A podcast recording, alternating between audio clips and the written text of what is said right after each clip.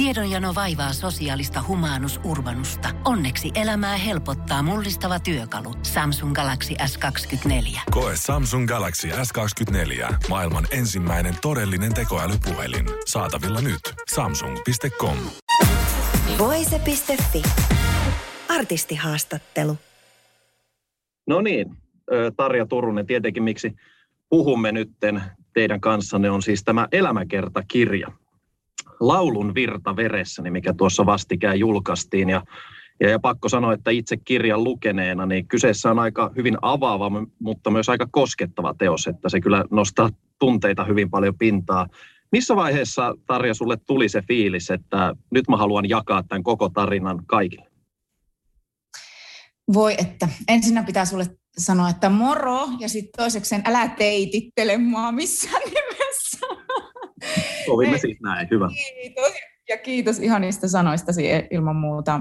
Um, no itse asiassa mua on kysytty moneen kertaan jo usean vuoden aikana kirjoittaman elämän kerta niin sanotusti. Monet kustantajat ympäri maailmaa on kyselleet sitä, myöskin Suomesta, mutta sitten mulle se ei se ajoitus on ollut sellaiselle niin kuin oikealle elämänkerralle niin vielä mm, oikea. Eikä se nyt ehkä vielä tänä päivänäkään vielä tämän kirjankaan myötä ollut, että niin sanotusti mä en näkisi sitä omana elämänkertana vielä, mutta avaava teos kyllä, jollain tavalla kuitenkin avaava teos on kyseessä. Ja, ja, mutta kyllä se niin kuin semmoinen parisen vuotta sitten oikeasti äh, kolahti, kolahti osana tätä tämän päivän elämää, tätä pandemiaa itse asiassa. Se oli ihan sitä alkuaikoja, kun, kun kustantaja Englannista otti yhteyttä kuvakirjan merkeissä, että he halusivat julkaista kuvakirjan. Ja mä olin sitten sillä lailla, että joo, mä menin pläräämään kaikki mun noin valokuvat tuolta arkistoista, pölyjen peitosta pois oikeasti. Ja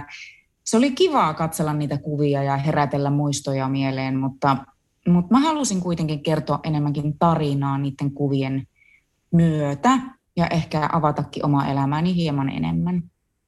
Tuliko siinä missään vaiheessa semmoista oloa, kun sä hyvin niin kuin, ö, vapaastikin kerrot vaikka mistä siellä, niin tuliko missään vaiheessa semmoista oloa, että ehkä mä en tätä laitakaan kirjaa, mutta sitten se lopulta päätyi sinne?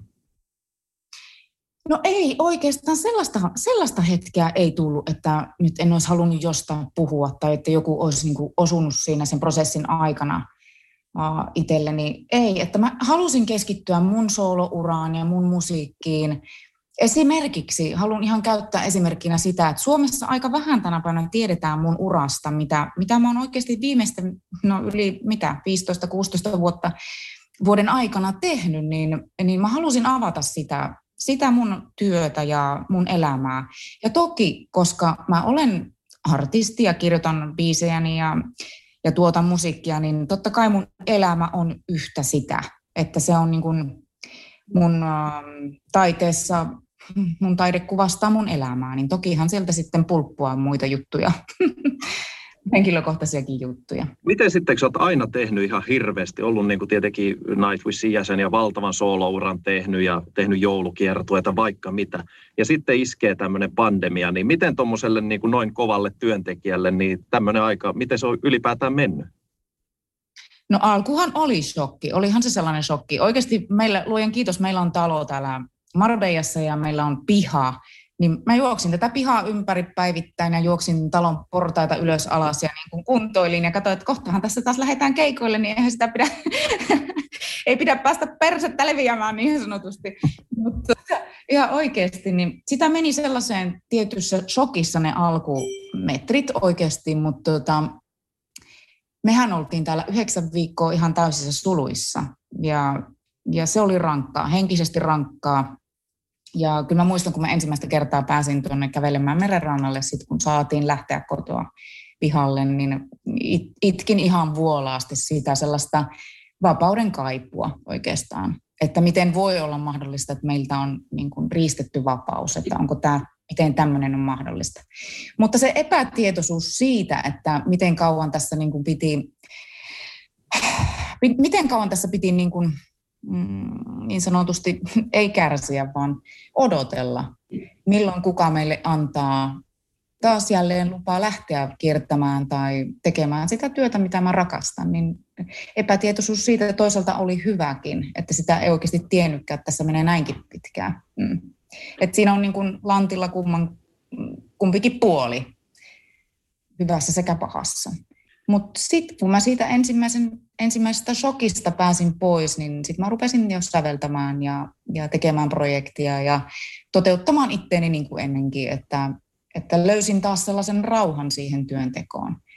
Et mun mielestä on ollut ihana olla kotona, olla äiti mun tyttärelle ja, ja se on ollut hyvin terapeuttista myös. Et ensimmäistä kertaa elämässä mä oon oikeasti pysähtynyt.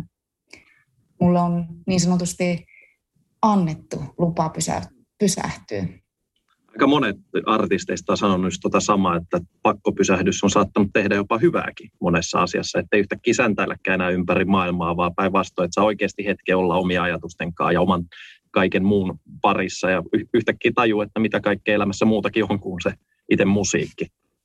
Ja, niin, niin, näinhän ja, se on. Mm. Monesti meistä elämä, elämässä ihmiset suorittaa elämäänsä ja niin se vaan on, että joskus sitten tapahtuu konkreettisesti paljon, no ehkä fyysisesti tapahtuu asioita, että keho ei kestä, mieli ei kestä tällaista.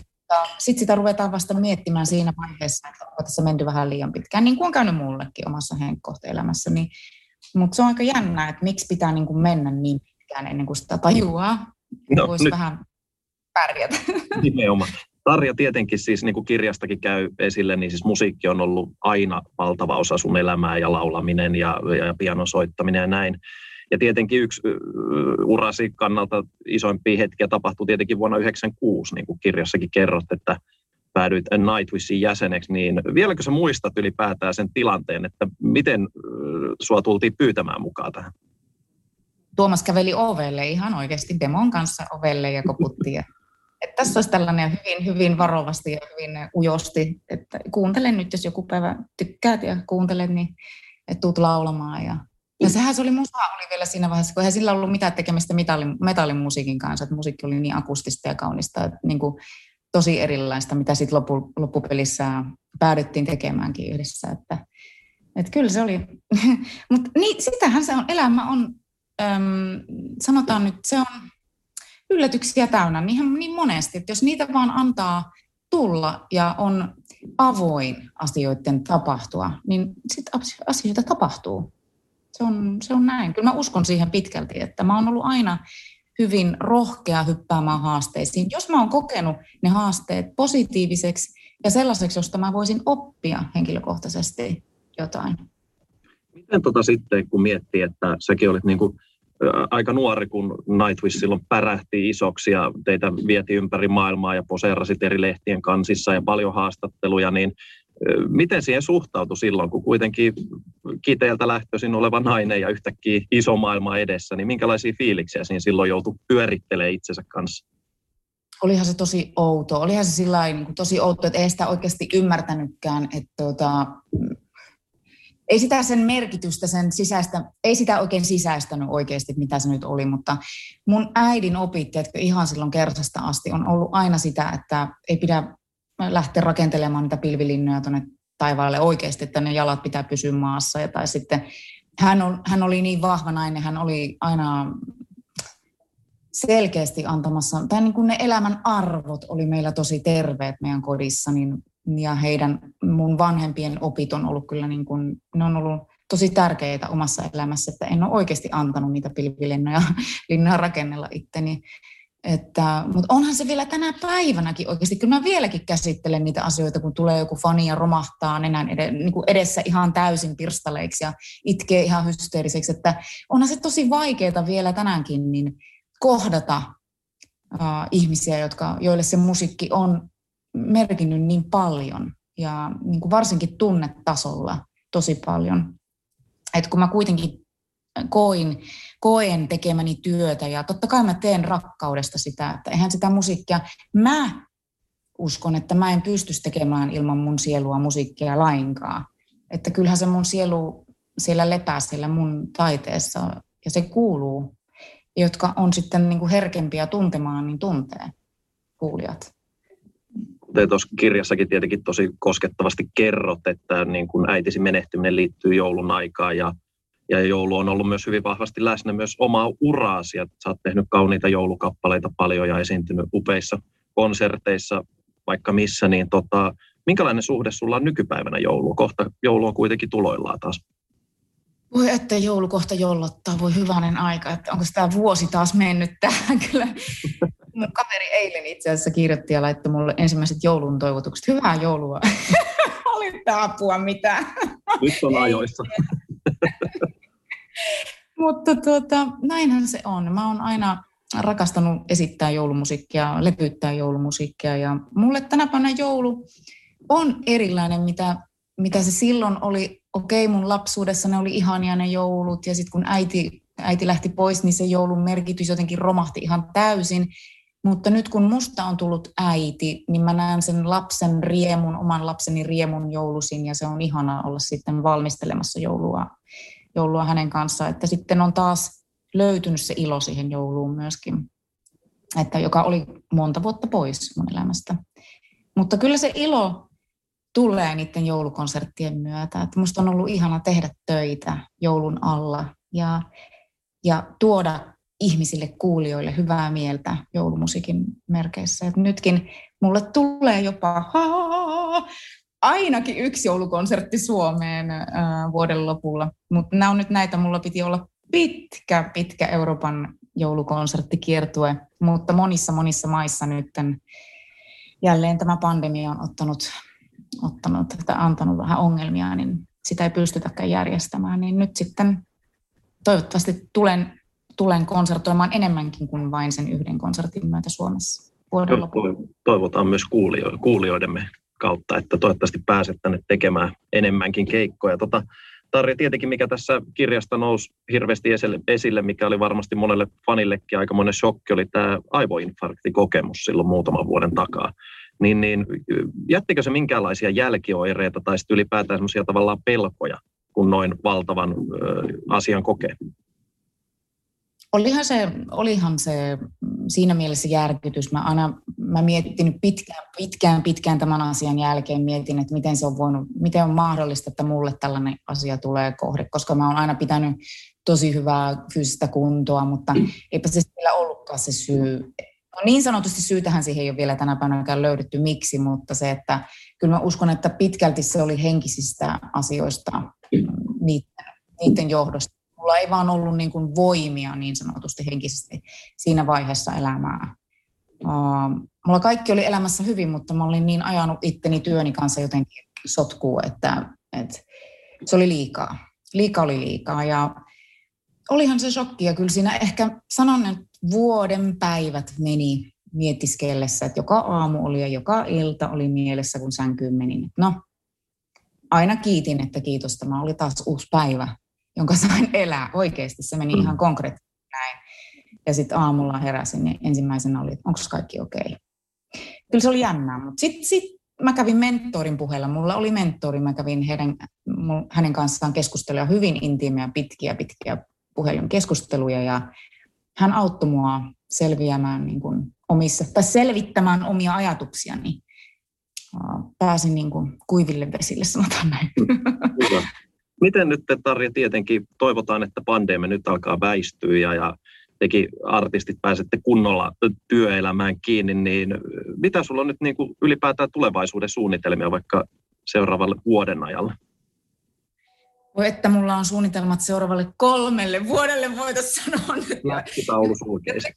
Taas mennään siihen samaan, että kohta mennään tukkaputkella. No ei, mutta jos nyt ja luoja suo, että, että elämässä tulisi kaikki ne peruutetut, siirretyt kiertueet toteutumaan, niin ensi vuoden helmikuulta mä lähtisin rokkikeikoille ilman muuta. Mulla on kiertueet tekemättä edellisen tai Uutukaisen albumini kanssa vielä Euroopassa ja huff, huff, huff, Amerikan mantereella ja eteläisessä ja Aasiassakin jopa. Et siinä niin kuin kaksi vuotta menisi vielä kiertueen kiertueella yhteensä, kaikkinensa, breikkinensä muuten. Mutta tokihan multa on tulossa elektronisen musiikin projekti Outlanders, jonka sinkku julkaistaan nyt tässä kahdeskymmeneskuudes marraskuuta ensimmäinen. Ja kahdeksan sinkkua julkaistaan vähän tälleen näin kuin kuukausi sinne toinen tänne peräjälkeen ja sitten albumi sen jälkeen. Ja kirja tuli, joulukonserttikiertue alkaa.